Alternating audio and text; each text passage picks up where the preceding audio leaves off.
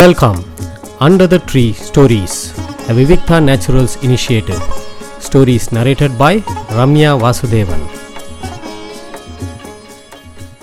ஸ்ரீரங்கத்தை பற்றின கதைகளில் இப் எப்படி ஸ்ரீரங்க பெருமாளை எல்லாரும் காப்பாற்றி திருப்பியும் ஸ்ரீரங்கத்துக்கு அழைச்சின்னு வரா அப்படிங்கிறத பார்த்துன்னு வரும். கோபண்ணா தலைமையில் வல்லபன், தேவதத்தன் நிறைய பேர் சேர்ந்து பெருமாளை மீட்டு கொண்டு வரா. மக்களுக்கு ஒரே கூதுங்கணும், ரங்கா ரங்கான்னு எல்லாரும் பக்தி கோஷமிட்டுன்னு இருக்கா. வைகாசி பதினேழாம் தேதி மங்களகரமாக அந்த நாள் விடிந்தது. அரங்கன் புறப்பட்டுட்டார். ஜனங்கள் திரள் திரளாக பெருமாளை வந்து எதிர்கொள்கிறதுக்கு தயாராகிட்டா. பிர திவ்ய பிரபந்தமும் வேத கோஷமும் திருமுழுக்க சொல்லின்னு இருக்கா. பெருமாள் சீரிய சிங்கம் போல் கம்பீரமாக திருவரங்கத்துக்குள்ளே புறப்பட்டார். சத்தியம் வென்றது, தர் ஜர்ம் தர்மம் ஜெயித்தது அப்படின்னே சொல்லலாம். திருப்பதி மேலே திருப்பதி மலை மேலே அரங்கன் இருந்தபோது சந்திரகிரி அரசர் ரங்கநாத யாதவராயர் பெருமாளுக்கு வந்து ஒரு மண்டபம் கட்டி வச்சார். இப்போவும் போனால் திருமலையில் ஸ்ரீனிவாசர் கோவிலில் அந்த மண்டபம் ரங்க மண்டபம்னு நம்ம பார்த்தா சேவிக்கலாம். அரங்கன் வந்து கிளம்பி காவேரி கரையை தாண்டி வரார். காவேரி அவ்வளோ நாள் ரங்கனை பார்க்காம, கிட்டத்தட்ட நாற்பத்தி எட்டு வருஷங்கள் ரங்கனை பார்க்காம சோகமாக இருந்த காவேரி அன்றைக்கி ரொம்ப மகிழ்ச்சி பொங்க பொங்கினாளாம். நாற்பத்தெட்டு நாட்கள் கழித்து வடகாவேரி வழியாக திருவரங்கத்துக்கு வந்து அடைஞ்சார் ரங்கர். அன்றைக்கி கிருஷ்ண பரமாத்மா எப்படி தேவகியோட மகனாக அவதரித்து வசுதேவரோட யமுனையை கடந்து யசோதையிடம் போய் சேர்ந்தாரோ, யமுனை வழிவிட்டதோ, அது மாதிரி காவேரி வந்து பெருமாளுக்கு வழிவிட்டது. அரங்கன் அவதாரத்தில் பக்தர்களுக்கு வந்து கைங்கரியம் பண்ணணும்னு ரொம்ப ஆசை. பெருமாளை தொட்டு பார்க்கணும், பெருமாளோடையே இருக்கணும்னு ஆசைப்பட்டவா எல்லாருக்காகவும் தான் அந்த நாற்பத்தெட்டு வருஷம் பெருமாள் வந்து எல்லா பக்தர்களோடையும் இருந்ததா ஒரு விஷயம் சொல்லுவாள். எப்போவுமே பெருமாள் வந்து பக்தர்கள் என்ன ஆசைப்படுறாரோ, அவ அவளுக்கு என்ன வேணுமோ அதை கொடுப்பாராம். அது மாதிரி அந்த நாற்பத்தெட்டு கால வருஷ காலமும் தனக்கு வேணுங்கிறவாளோட எல்லாரையும் போய் பார்த்து எல்லாரும் புறப்பாடே அப்படி தானே. பெருமாள் வந்து மூலமூர்த்தியால் வெளியில் வர முடியாது, உற்சவ மூர்த்தியாக நமக்கு வந்து வீதிதோறும் வந்து நமக்கு காட்சி கொடுக்குறாரு. ஏன்னா பெருமாளுக்கும் ஆசை தன்னோட பக்தர்களெல்லாம் பார்க்கணும் அப்படின்னு சொல்லிட்டோம். இந்த மாதிரி பெருமாள் உள்ளே நுழையிறார். கருட மண்டபம் தாண்டி நாழிகேட்டான் வாசல் வழியாக உள்ளே நுழையிறார். கோபண்ணா அரங்க பக்தர்கள்ட்டெல்லாம் சொல்கிறார், இந்த மாதிரி இன்றைக்கி நம்ம ரொம்ப புனிதமான நாள், நம்ம எல்லாரோட ஆசையும் கனவும் நிறைவேறிடுத்தோ. இன்றைக்கி அரங்கன் நம்ம இடத்துக்கு வந்துட்டார். கர்ப்ப கிரகத்தில் வந்து மூலவருக்கு மூலவரை காப்பாற்றணும்னு ஒரு கல் திரை எழுப்பினார் இல்லையா வேதாந்த தேசிகர். அவரே வந்து அவர் கையால் தான் அந்த திரையை விளக்கணும், அது வரைக்கும் நம்ம இந்த உற்சவ மூர்த்தியை சேவிக்கலான்னு சொல்லி அங்கே பூஜை பண்ணுறா. வேதாந்த தேசிகருக்கு ஓலை அனுப்புகிறா, வந்து இந்த கல் திரையை நீக்கிறதுக்கும் பெருமாள் அரங்கன் வந்தாச்சு அப்படின்னு சொல்லியும் விஷயத்தை அவருக்கு அனுப்புகிறா. இங்கே வந்து இந்த விஷயத்தில் ரொம்ப பெரிய அந்த ரங்கனை மீட்ட விஷயத்தில் ரொம்ப நிறைய வேலை பண்ணினவா அந்த குலசேகரன், அவரோட மகன் வல்லபன், தத்தன், இவா எல்லாரும் தான். அப்போ வந்து வேதாந்த தேசிகரும் ஓலையர் வந் ஓலை வந்த உடனே அவரும் கிளம்பி வரார். தமிழ்நாட்டுக்குள்ளே நுழையிறார். அதுக்குள்ளே தமிழ்நாட்டில் படபலம் நிறையா இருந்தது. இன்னொரு பக்கம் விஜயநகர சாம்ராஜ்யத்தோட உதவினால் மதுரை மீனாட்சியையும் மீட்டெடுத்து அவளையும் நல்ல விதமாக கர்ப்பகிரகத்தில் சேர்க்குறா. கோபண்ணாவும் மற்றாலும் திருவரங்கத்தில் வந்து பிறகு அரங்கனோட வி விக்கிரகத்தை பற்றி ஒரு விஷயம் பிரச்சனை கிளம்பித்து. வேதாந்த தேசிகரும் வந்துட்டார். அப்போது என்ன பிரச்சனைனா, இப்போ வந்து அரங்கனை வந்து யாரும் ஒத்துக்கலை. முன்னாடி அந்த அரங்கன் நாற்பத்தெட்டு வருஷம் இருக்கும் போயிருக்கும்போது நடுவில் அவாலே ஒரு விக்கிரகத்தை அரங்கன்னு நினச்சி பூஜை பண்ண ஆரம்பிச்சிட்டா. ஸோ அதனால் புதுசாக வந்தவா எல்லாரும் அந்த விக்கிரகத்தை தான் அரங்கன் அப்படின்னு அவள் ஒத்துண்டா. இப்போ வந்து அரங்கனை யாரும் ஒத்துக்கலை. இதுதான் எங்களோட அரங்கன்னு அவள் சொல்லவும், இந்த நாற்பத்தெட்டு வருஷம் ஆனதுனால நிறைய பேருக்கு நிறையா பேர் போய் சேர்ந்துட்டா, யார் என்னன்னு யாருக்குமே தெரியல. அப்போ தேசிகர் வந்து அடையாளம் காட்டி கொடுப்பாருன்னு சொல்லி தேசிகர்கிட்ட கேட்கவும், தேசிகர் என்ன சொன்னார்னா, எல்லா ஜனங்களையும் கூப்பிடு, அறுபது வயசுக்கு மேற்பட்டவா எல்லாரையும் கூப்பிட்டு ரெண்டு விக்கிரக விக்கிரகத்தையும் காமிங்கோ, அவள் சொல்லட்டும், அவள் சொல்கிற தீர்ப்பே முதன்மையாக இருக்கட்டும்னு தேசிகர் அவாக்கிட்ட சொன்னார். அதே மாதிரி கோபண்ணா அறுபது வயசுக்கு மேற்பட்டவா அத்தனை பேரும் அங்கே வர வைக்கிறார். எல்லாரும் வந்து பார்க்கும்போது அப்போ தொண்ணூறு வயசு ஒரு வயோதிகர் வந்து சொல்கிறார். அவர் வந்து அவர் சொல்கிறார், எனக்கு பார்வை மங்கிடுத்தோ, ஆனால் என்னால் வந்து எது நம்பெருமாள்னு எனக்கு அடையாளம் காட்ட முடியும். எனக்கு ஒரு விண்ணப்பம் இருக்குது. நான் கோவிலில் பெருமாளுடைய வஸ்திரங்களை தினமும் துவைச்சி கொடுப்பேன். அது என்னோடய பாக்கியம். வஸ்திரத்தை துவைச்சி பிழியும் போது அந்த ஜலத்தை பெருமாளுடைய தீர்த்த பிரசாதமாக நான் எப்பயும் உட்கொள்வேன்.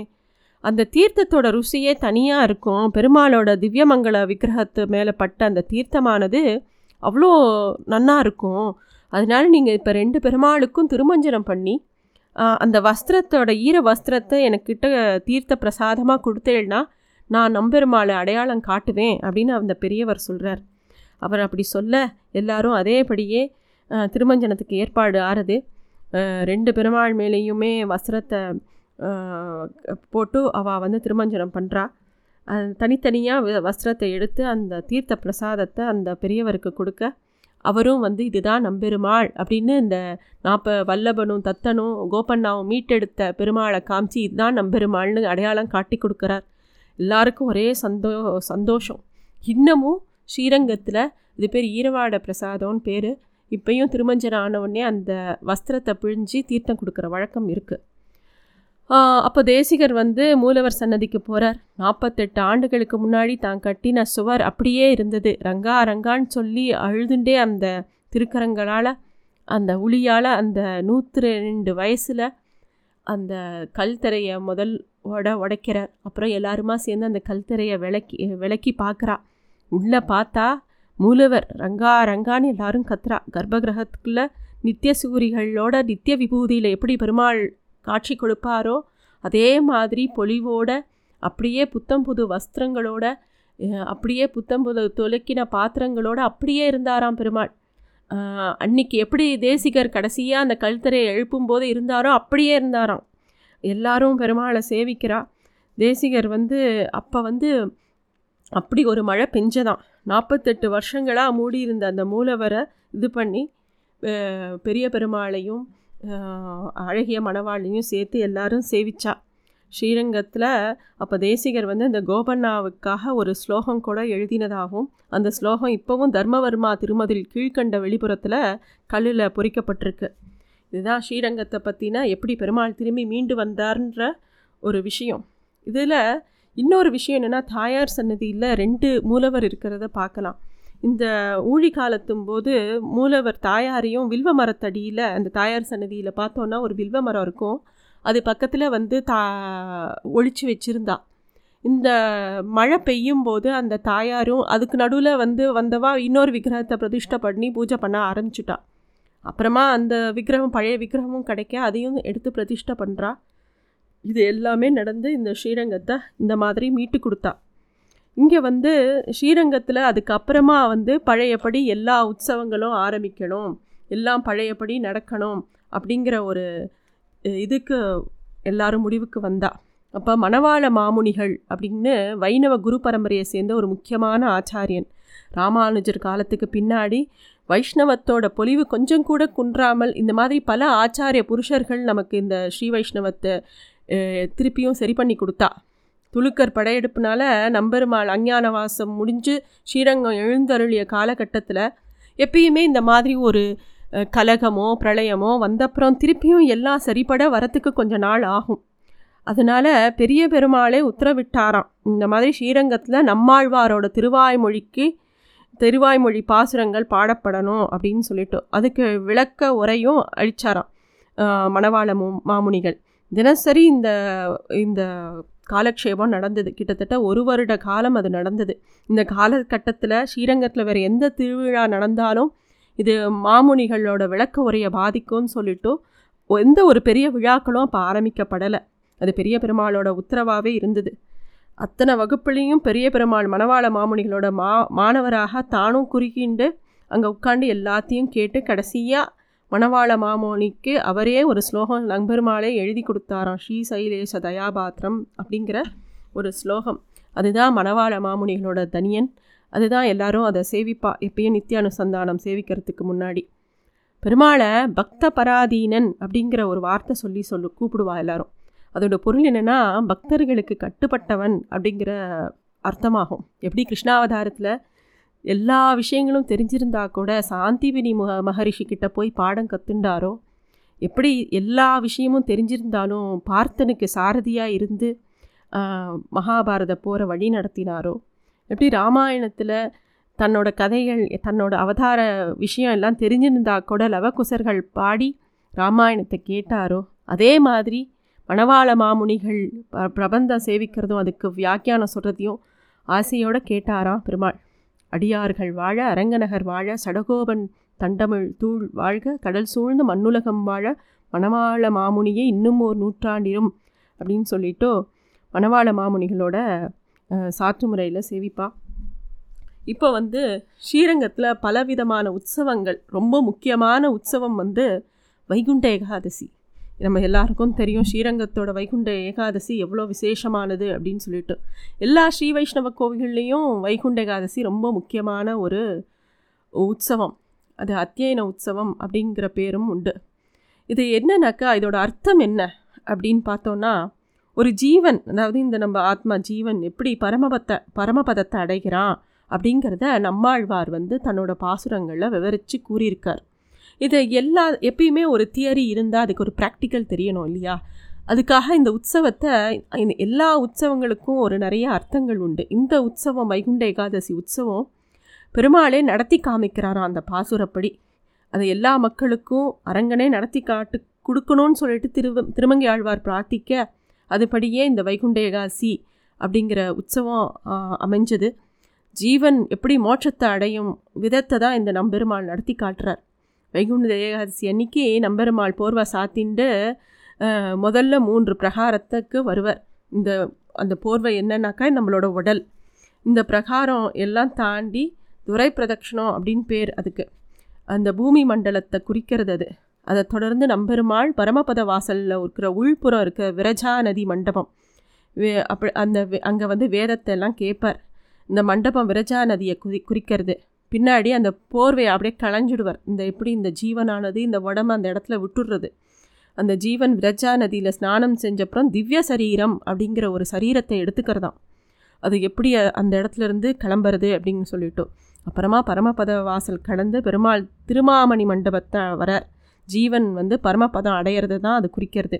பக்தன் பரமபதத்தை அடைஞ்ச உடனே பகவானே விளக்கி காட்டுறதுனால வைகுண்ட ஏகாதசி அன்னைக்கு பரமபத பத வாசல் வழியாக பிரதட்சணமாக செஞ்சு மோட்சத்துக்கு சாதனமாக, அதாவது மோட்சத்தை அடையணும் அப்படின்றத நமக்கு வந்து அதுதான் நம்மளோட குறிக்கோளாக இருக்கணும் அப்படிங்கிறது நம்ம எல்லாருக்குமே வந்து ஞாபகப்படுத்துறது தான் இந்த உற்சவம். இது ரொம்ப முக்கியமான உற்சவம். இதில் வந்து இந்த அத்தியன உற்சவம்னு பேர் இந்த மார்கழி மாத உற்சவத்துக்கு. அதில் வந்து பகல் பத்து ராப்பத்துன்னு ரெண்டு விதமாக பிரிப்பா. அந்த பகல் பத்து ராப்பத்து என்ன அப்படிங்கிற பார்த்தோன்னாக்கா, நம்ம நாலாயிரம் திவ்ய பிரபந்தத்தை பகல் பத்தில் கொஞ்சமும் ராப்பத்தில் கொஞ்சமும் சொல்லுவாள். ராப்பத்து உற்சவத்தை திருவாய்மொழி தான் ஃபுல்லாக சேவிப்பாள்.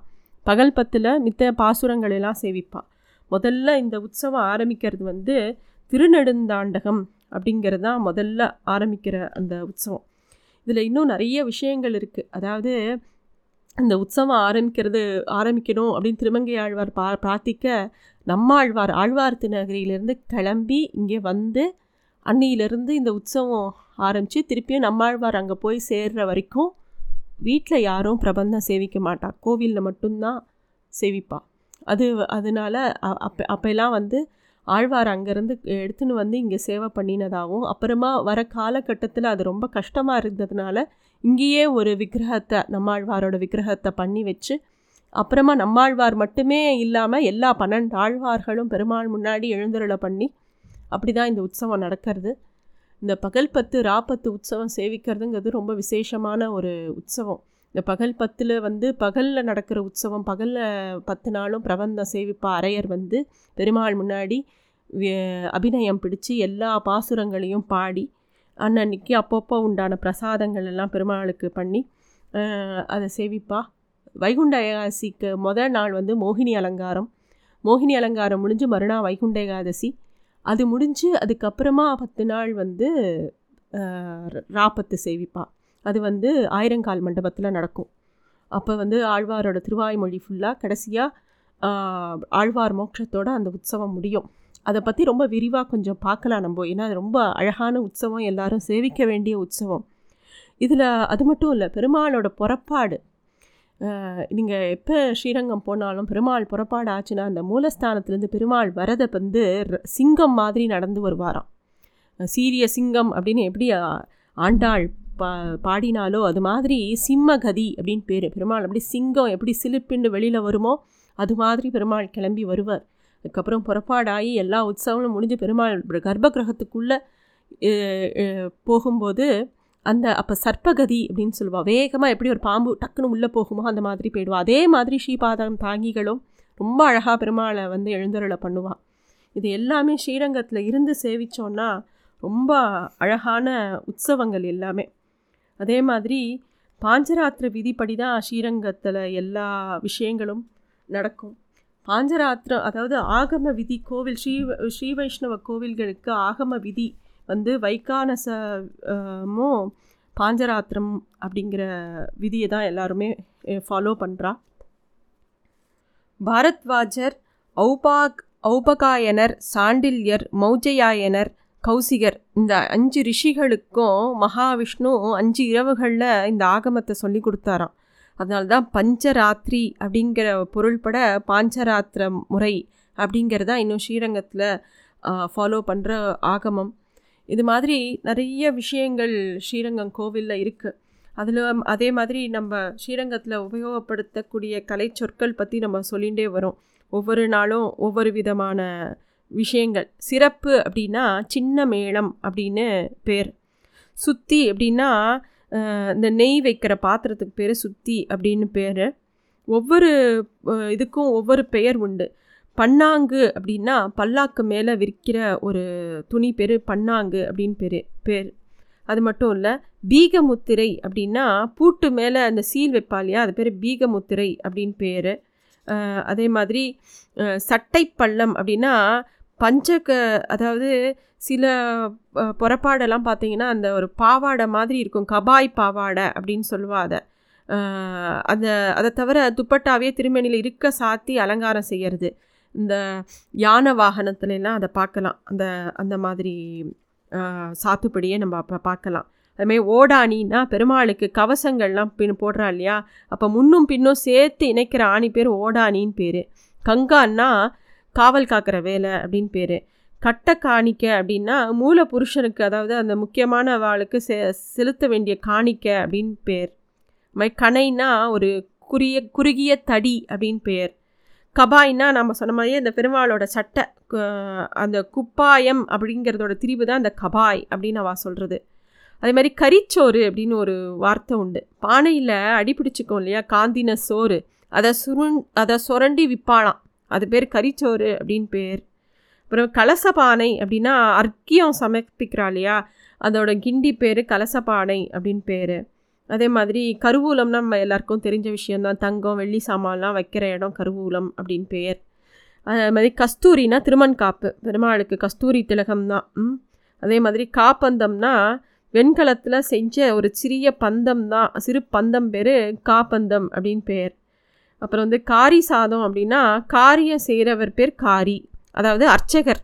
யார் பெருமாளுக்கு அன்றைக்கி எல்லா அன்னன்னைக்கு அவளுக்கு ஒவ்வொரு அர்ச்சகருக்கு ஒரு முறை உண்டு. அவா அவளுக்கு உண்டான பிரசாதம் அது அவருக்கு அவளுக்கு கொடுக்கும்போது காரியோம் அப்படின்னு சொல்லி ஒரு அருளப்பாடு சொ சேவிப்பா.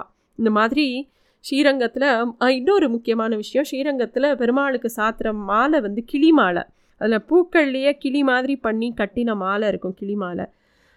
ஸ்ரீரங்கத்தில் ஒவ்வொரு நாளும் உற்சவம் ஒவ்வொரு விதமாக ரொம்ப அழகாக இருக்கும். அத்தியன உற்சவத்தை பற்றி விரிவாக அடுத்த எபிசோடில் பார்க்கலாம். நன்றி. Thanks for listening to stories under the tree, a Vivikta naturals initiative.